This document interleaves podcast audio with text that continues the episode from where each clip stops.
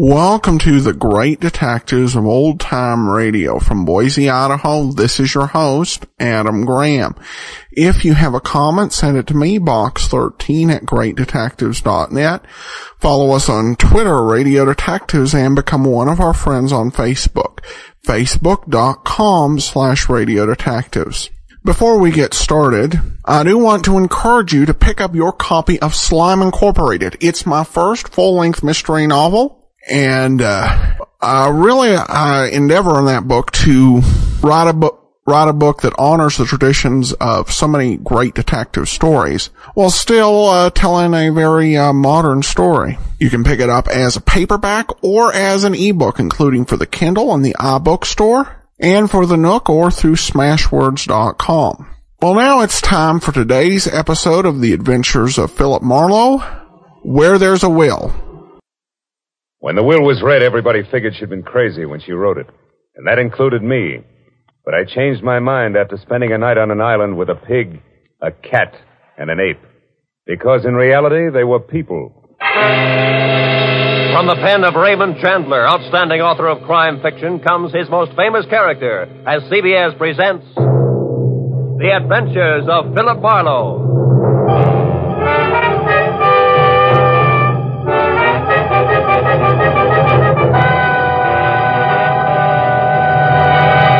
And now, with Gerald Moore, starred as Philip Marlowe, we bring you tonight's unusual story, Where There's a Will. I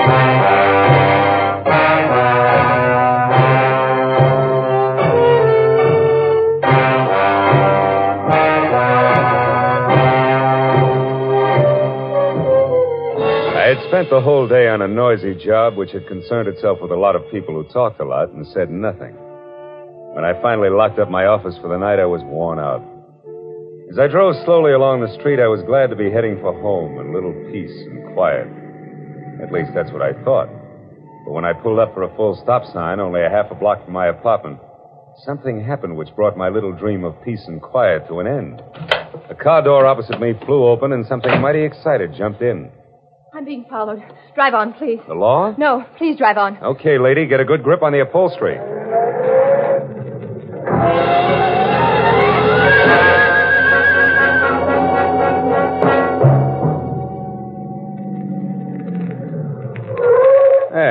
That ought to do it. Now, what's the... Say, you look a little pale and beautiful. I'm always pale when my heart's in my mouth. Well, then why don't you swallow once, take a deep breath, and tell me who was after you? There isn't much to tell. He was a nasty little man, that's all I know. So thanks for making like Barney Oldfield, and good night. Hey, not so fast. It's impolite to hitch and run. Look, mister, right now I'm up to my earrings in trouble, and that leaves very little time for small talk with strangers. Even nice ones. Well, in that case, the name is Philip Marlowe, which takes care of the stranger part, and I'm a private detective, which makes trouble my business. Where do we go from there? No place. $300,000 worth of hidden bonds, a screwy old lady, and a sculptor with a red beard are too much for any one-man police force, Mr. Marlowe. So again, good night. Before I could say anything, she was out and gone.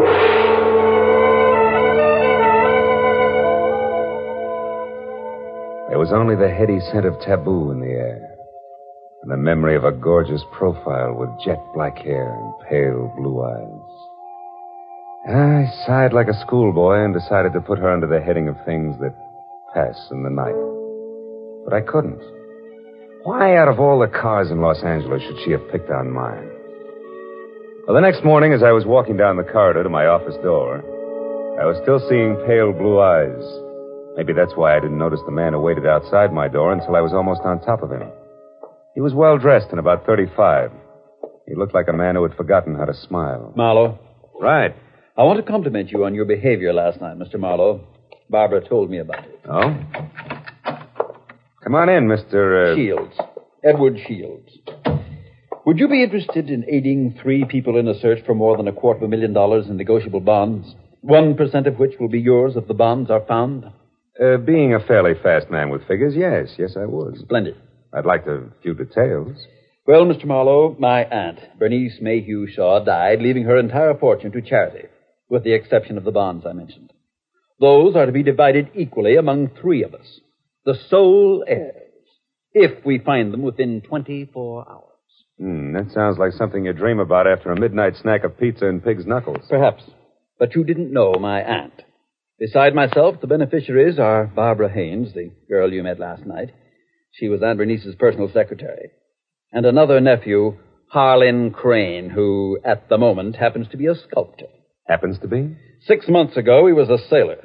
Before that, a writer, without even a rejection slip to his name.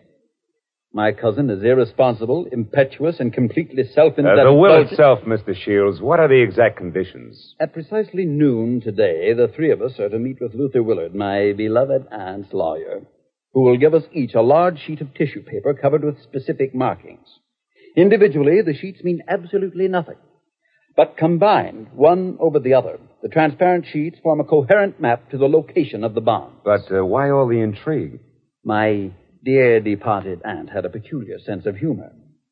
In addition to this, she was never particularly fond of any of us. She was sure that our individual shortcomings would make cooperation among us impossible, even for so short a period as 24 hours. And the fact that a man followed Miss Haynes last night convinced you that there was something to that, huh? Convinced me? No. He may have been nothing but a purse snatcher. Nevertheless, I do feel that to play safe, a fourth party, a custodian of the map, so to speak, would be advisable. That's fine. When do I go to work, Mr. Shields? At noon, at the lawyer's office. However, I regret that first you must be approved by the third heir. I don't like to ask this, Mr. Marlowe, but would you mind very much calling on my cousin, Harlan, personally? Not at all. As a matter of fact, I think he might prove very interesting. Yes, I am sure he will. As interesting as an ape in the zoo.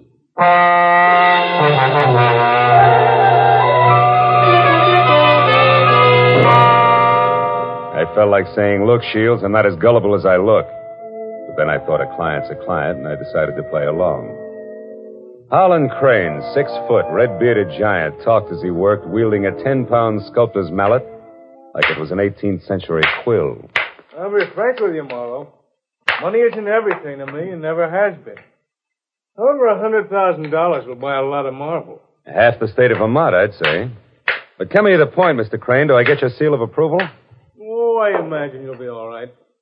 Anyone who can get by Shields, the all-American Scrooge, ought to do. Thanks, $1 million. They're not being personal where you're concerned. It's just a matter of facing a fact bluntly. Edward Shields is conniving, avaricious, and dull. I heartily recommend him to nobody. And the girl, Barbara, you feel the same way about her? No, I don't. And the truth of the matter, Marlowe, is that I know very little about Barbara Haynes.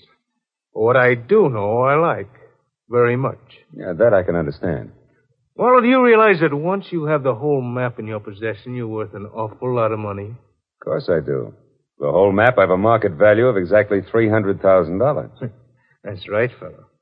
$300,000, dead or alive.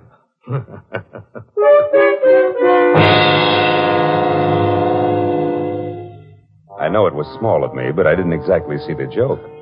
And things got less funny as time went on. Later, as me and my trio got off the elevator at the lawyer's office, old Luther Willard, Aunt Bernice's attorney, was waiting for us, so excited he could hardly talk. I've been held up. What? Yes. A little man. He wanted the map. A little man? Dark complexion? Yes. Had a scar on the side of his neck. Are the maps all right? The maps? Oh, yes, they're all right. Now, wait a minute, everybody. Give him a chance. Mr. Willard, tell us exactly what happened. This is Mr. Marlowe. We told you about him, Mr. Willard. Of course, yes. Come into my office, sir. You see, I was putting some papers into my safe when this little man stepped up behind me and demanded the maps. Well, were they in the safe? No, thank heavens. Make yourselves comfortable. The maps, Mr. Willard, where are they now? Well, right here, where they were all the time. Here under the blotter on my desk. Clever of me, wasn't it? Wax seals, still intact. I'll take all three of them right now, Mr. Willard. That is, if there are no objections. All right, then I guess we can be on our way. Hold on, Mr. Marlowe. There are still two things you people must know. First, in the event the bonds are not recovered within the 24 hours, I am instructed to open another sealed envelope, which I'm happy to report is kept in my bank vault. That envelope contains a complete and simplified map and is to be turned over to a designated charity.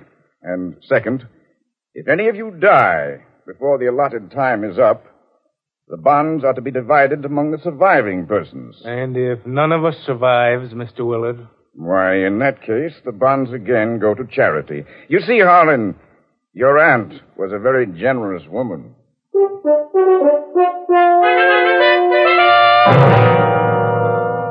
After arranging to meet with the three heirs at Shields' place later that afternoon, I headed for the nice and public library, where I figured I'd be able to examine the maps in safety. By placing the three maps exactly one over the other, I saw that the bonds were hidden on the larger of two squares of land called Twin Islands, which were the personal property of the late Bernice Mayhew Shaw, and located in Indian Lake in the San Bernardino Mountains.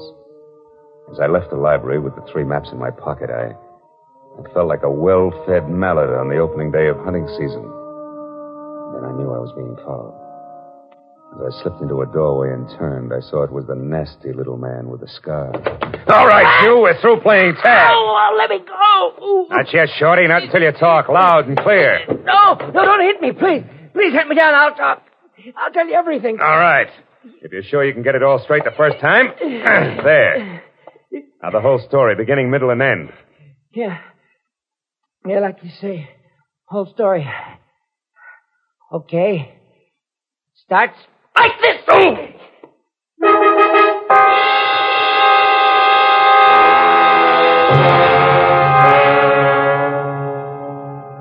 By the time I figured out that it had been the sawed-off end of a broomstick that had slammed my stomach up against my backbone, the little man was out of sight. Another 5 minutes went by before I quit calling myself sucker and I started to think straight. The nearest public locker was in the Santa Fe Trailways bus depot on Cahuenga. I went up there and deposited two-thirds of the map for safekeeping until we were ready to leave for Indian Lake. And I found a telephone, and a half a dozen calls later I knew that a caretaker named Jumbo was the sole inhabitant of Twin Islands, and my last call was to him. I wanted some kind of a welcoming committee ready for us. When I left the phone booth, it was only 1:00, so I returned to my apartment where I figured I'd rest until 3, when we were all to meet at Shields' place. That was my second mistake, because the moment I closed my apartment door, I was positive I wasn't going to get much rest. I had an unannounced visitor. Yeah, you look surprised, Mr. Marlowe. I am. I didn't recognize you at first without your broomstick. Yeah, I traded that in on this .22 target pistol here. It's more expensive, but it's better. Makes me as big as you are. Maybe bigger. Yeah, but how much does it do for your personality? Quite a bit. Gives me poise. And poise gives me manners. So in asking for that map in your pocket, I'll even say please. Come on, Marlowe, I won't say please twice. No, I don't think you would. Here. Thank you. Now, before I go, one more thing. The hall outside here is straight and narrow, right to the stairs, and that makes it fine for shooting. So after I step out, don't do anything rash. For a while.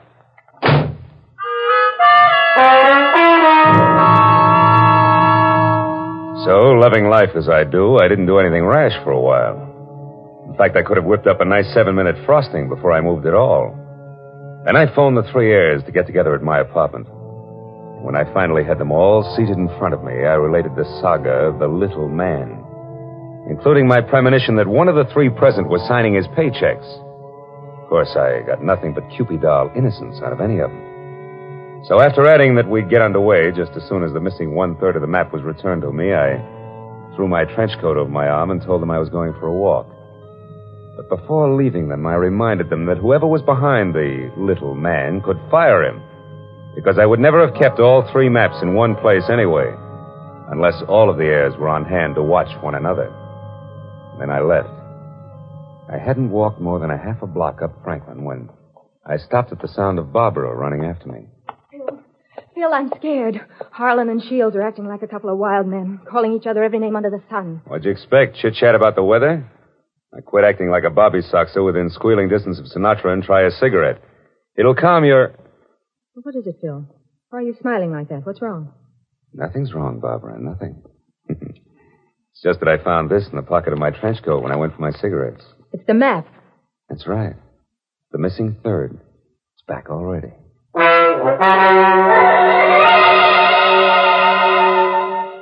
When that missing third part of the map turned up so fast, I figured the heirs had decided to play ball. But I made a mental note to keep my eyes on them anyway. At 3 o'clock, I went to Edward Shields' hillside house in Laurel Canyon for the scheduled meeting. Shields wasn't home yet, but Cousin Harlan was there admiring the view. Barbara showed up a few minutes later in a convertible, and Shields arrived last by cab. It finally began to look as though we might actually start out all together. Well, I see we all arrived, safe and sound. Yeah. Disappointed? Only by your clumsy attempts at humor, Harlan. Stop it, boys. Let's get started. Phil, have you looked at the map? Where are we going? To Indian Lake. It's a 4-hour drive, so if you're all ready, I suggest we get started. Very well. I'll go up to the garage and get the car. So Aunt Bernice hid the bonds in a roost at Twin Islands, eh? Well, well, well. Nobody seemed surprised at the location Aunt Bernice had chosen to hide her bonds. And Harlan, Barbara, and I stood on the front porch watching Shields as he climbed the very steep driveway to his garage in the car. But Barbara got more of my attention than Shields. Ah, she made a mighty dreamy picture. And she leaned casually back against the rail of the porch. She wasn't aware that I was watching her. And I suddenly saw her go tense, her eyes filled with fear, and I quickly turned to follow her stare. Shields' car was going at a rapid clip down the steep driveway. I still couldn't figure out Barbara's concern, and then she started screaming. The car's out of control. The car was headed for the edge of a cliff. His brakes are out. You go over. The tree stopped him. Shields, are you hurt? No, I'm...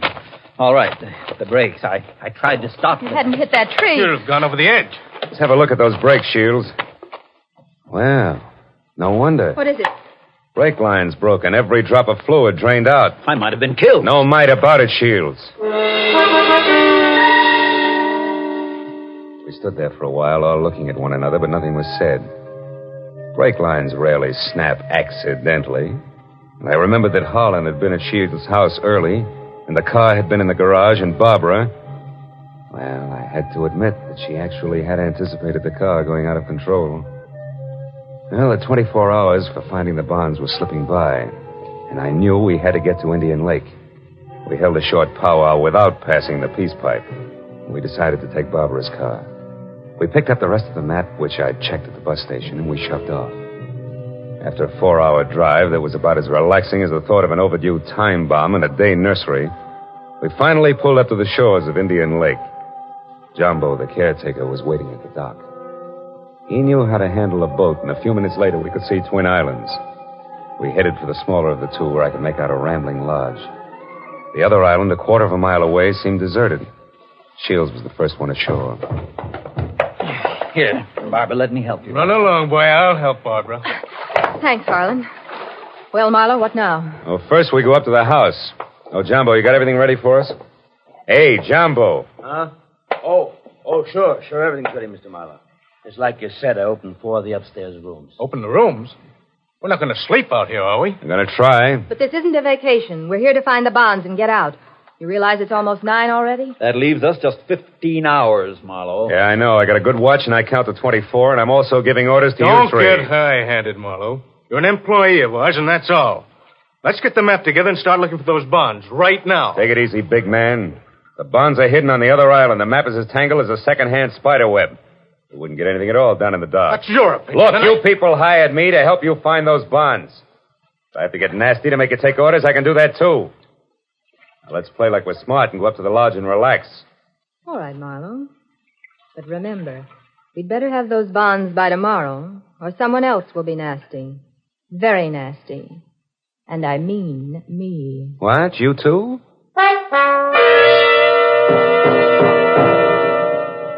Getting the three heirs settled down at dinner table was quite a chore. And when I was sure they'd keep an eye on each other, I slipped outside.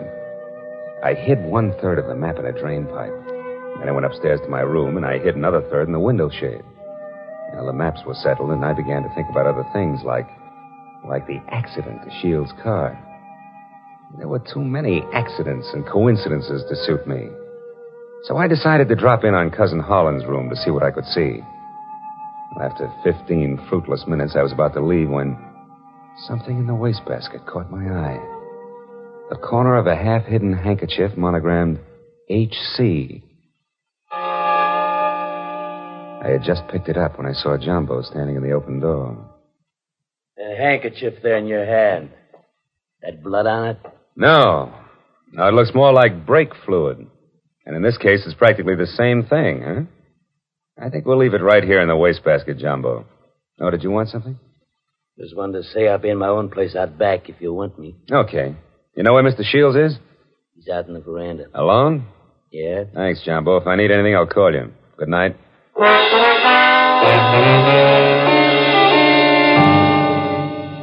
Shields. Oh, it's you, Marlowe. What's wrong? You sound like a man expecting trouble. I was nearly killed in my car this afternoon, and I don't think that was the end of it. Yeah, and don't stand too close to high windows. Thank you. It's comforting to know that I am not alone in my suspicions. Maybe, how are you betting? On the beauty or the beast? Don't be absurd. I hope someday to marry Barbara. Yeah? Well, a guy might be beating your time right now with a sculptor's mallet. You may be naive, Mr. Marlowe, but Barbara isn't. I saw them just a moment ago walking down to the boathouse. Harlan's galloping after her like a half-baked idiot, as usual. But if Miss Haynes prefers me, what can he do about it? There was an answer for that, but it seemed a little obvious under the circumstances. Well, a few minutes later, Shields went inside, and I made a beeline for the boathouse to water down a certain hot-headed sculptor named Harlan. When I got within earshot, I knew I'd be as welcome as whooping cough at a glassblower's convention. So I stopped and listened. Barbara, darling, I'm falling in love with you. You know that, don't you? Let me hold you close. Harlan, Oh, Harlan. This is real, Barbara. For the first time in my life, I'm truly in love. I want to do things for you, make you happy. Please wait. I'm not completely free. There are still ties with Edward, you know. Jeeves, that fat, stingy Babbitt. He's no man for you. Why, if he so much as touches you from now on up... Wait a minute, Barbara. Marlowe, you cheap snooping eavesdropper. Eavesdropping's a minor vice compared to some of the shenanigans going on around here. Just what do you mean by that? A word to the wise is sufficient. I'll give a few more.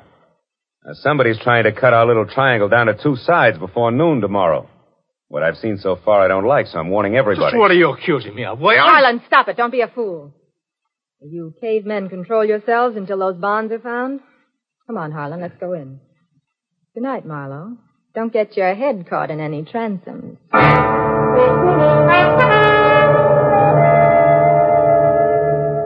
Deciding sleep wouldn't be very healthy for a man in my position, I decided to sit up that night. And it was about 2:00 when I looked out the window and saw something mighty interesting. A light was moving on the other island opposite us. I got hold of John Moore and we went over there as fast as we could.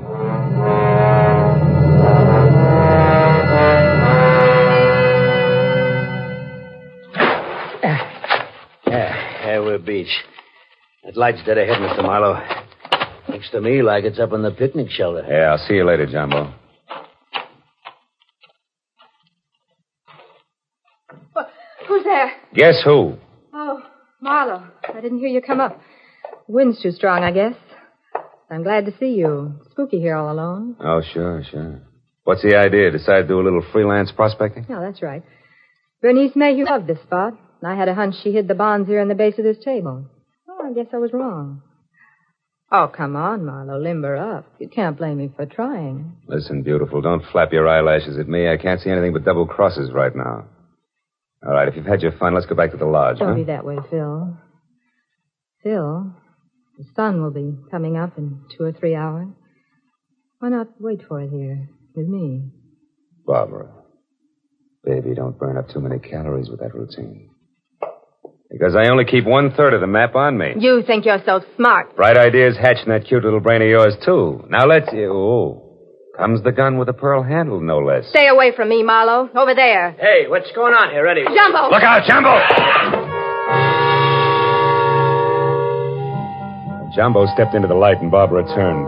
I made a swipe at her gun hand that knocked pistol, purse, and lamp all over the picnic shelter. I found the gun and gave it to Jumbo. Then I started to pick up an assortment of knickknacks that had spilled out of her purse. But I never finished, because one of the items made my eyes pop. It was the monogrammed handkerchief covered with brake fluid that I'd found in Harlan's room. It all made sense now. It tied up everything that I'd suspected right along. Only two of my trio had planned to split up the $300,000 worth of bonds from the first. As I ran for the motor launch, I yelled at Jumbo to bring Barbara over in the rowboat. All the way back, I had the panicky feeling that I was probably too late. But when I sneaked in the front door of the lodge, there were still two voices, and they came from the open kitchen door. My hand on my gun, I edged along the wall and peeked in. Shields, you're a fool. Perhaps. But I'm going to kill you and have a perfect case of self-defense. What are you talking about? You're hopelessly framed, cousin Harlan. I ruined the brakes on my own car. I planted your handkerchief, stained with brake fluid, in your room. Marlowe found it. He's convinced that you tried to kill me. He's also convinced that he was brought into this whole thing by coincidence. He doesn't know that he was deliberately involved in our search for the bonds, just so he'd make a reputable witness. You're out of your mind. Not at all. I'm going to kill you and say it was self-defense. Marlowe will testify that you tried to kill me before. What Marlowe's going to do is blow your head off if you don't drop that gun, Shields. Marlowe? Yeah, Marlowe. Who knows he wasn't brought into this thing by coincidence, but has stuck around to see the fireworks and who almost saw them just now. Bill, what's happened? Barbara, couldn't you hold Marlowe on the other island? You shut up, Shields. Barbara's little mistake was that she should have gotten rid of Harlan's handkerchief after she took it out of his room so he wouldn't see it. Barbara, I don't understand it.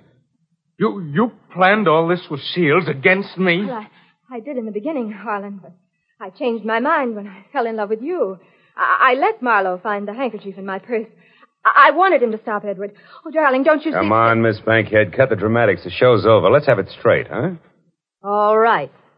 We might as well if we're going to find those bonds before it's too late. Edward and I did plan it. We even hired the little man who tried to get the maps from you. And when that didn't work, you planned to get rid of Harlan and split the $300,000. So we failed. So what? We're right back where we started. $100,000 apiece. Now let's go find those bonds. Not so fast, beautiful.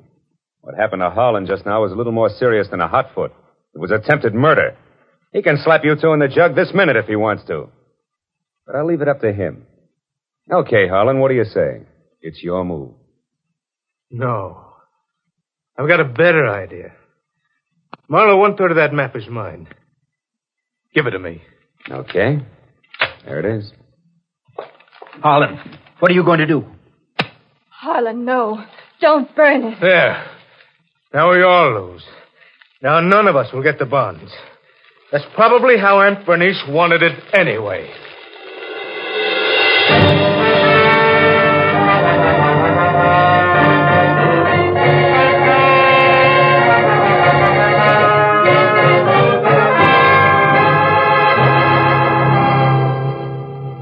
It was almost noon. I was standing on the veranda of the lodge, and a scrawny old crow was perched up on the roof. I saw Barbara and Shields quietly pull away in a boat with Jumbo, and I saw Harlan lumbering off to the far end of the island to sulk. And as I watched the three of them, I couldn't help thinking. A pig in a pinstriped suit, an ape with a red beard, and an alley cat in nylon. Yeah. Keep laughing, Aunt Bernice. You were right. Greed, treachery, and rashness don't mix, even for 24 hours. And the 1% of the bonds I was to get? Well, that's my contribution to charity. Who knows? Maybe I can take it off my income tax.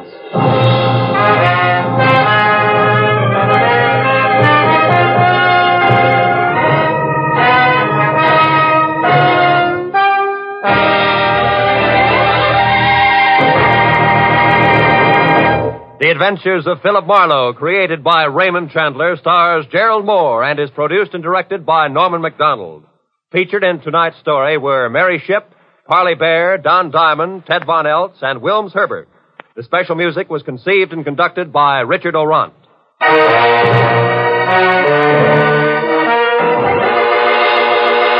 Be sure to be with us again next week when Philip Marlowe says... When I got the crisp $50 bill in advance, I figured my client had a heart of gold. But after I was beat up, double-crossed, and shot at, I realized just how hard a heart of gold could be.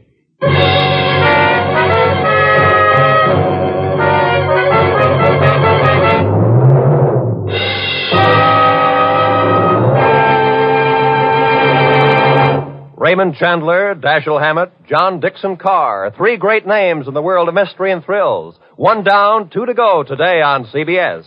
Now that you've heard Raymond Chandler's Philip Marlowe in action, CBS invites you to hear Dashiell Hammett's Sam Spade in action tonight, followed by John Dickson Carr's personally written radio series, Cabin B-13.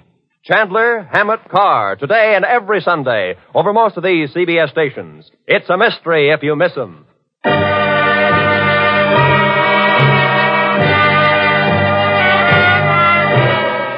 Roy Rowan speaking for CBS, the Columbia Broadcasting System.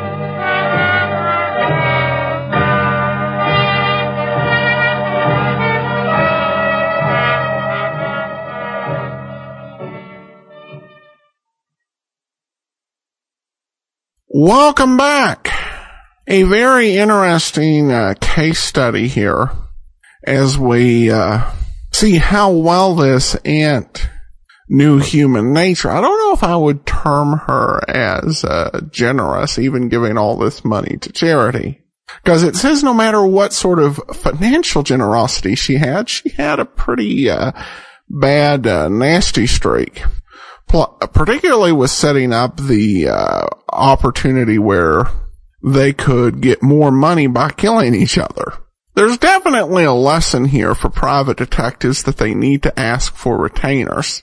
He should have been suspicious that the ant's beliefs about the trio may have had some truth in it, and he might not have been able to solve it. As it is, he wasted about a day and a half on this whole thing.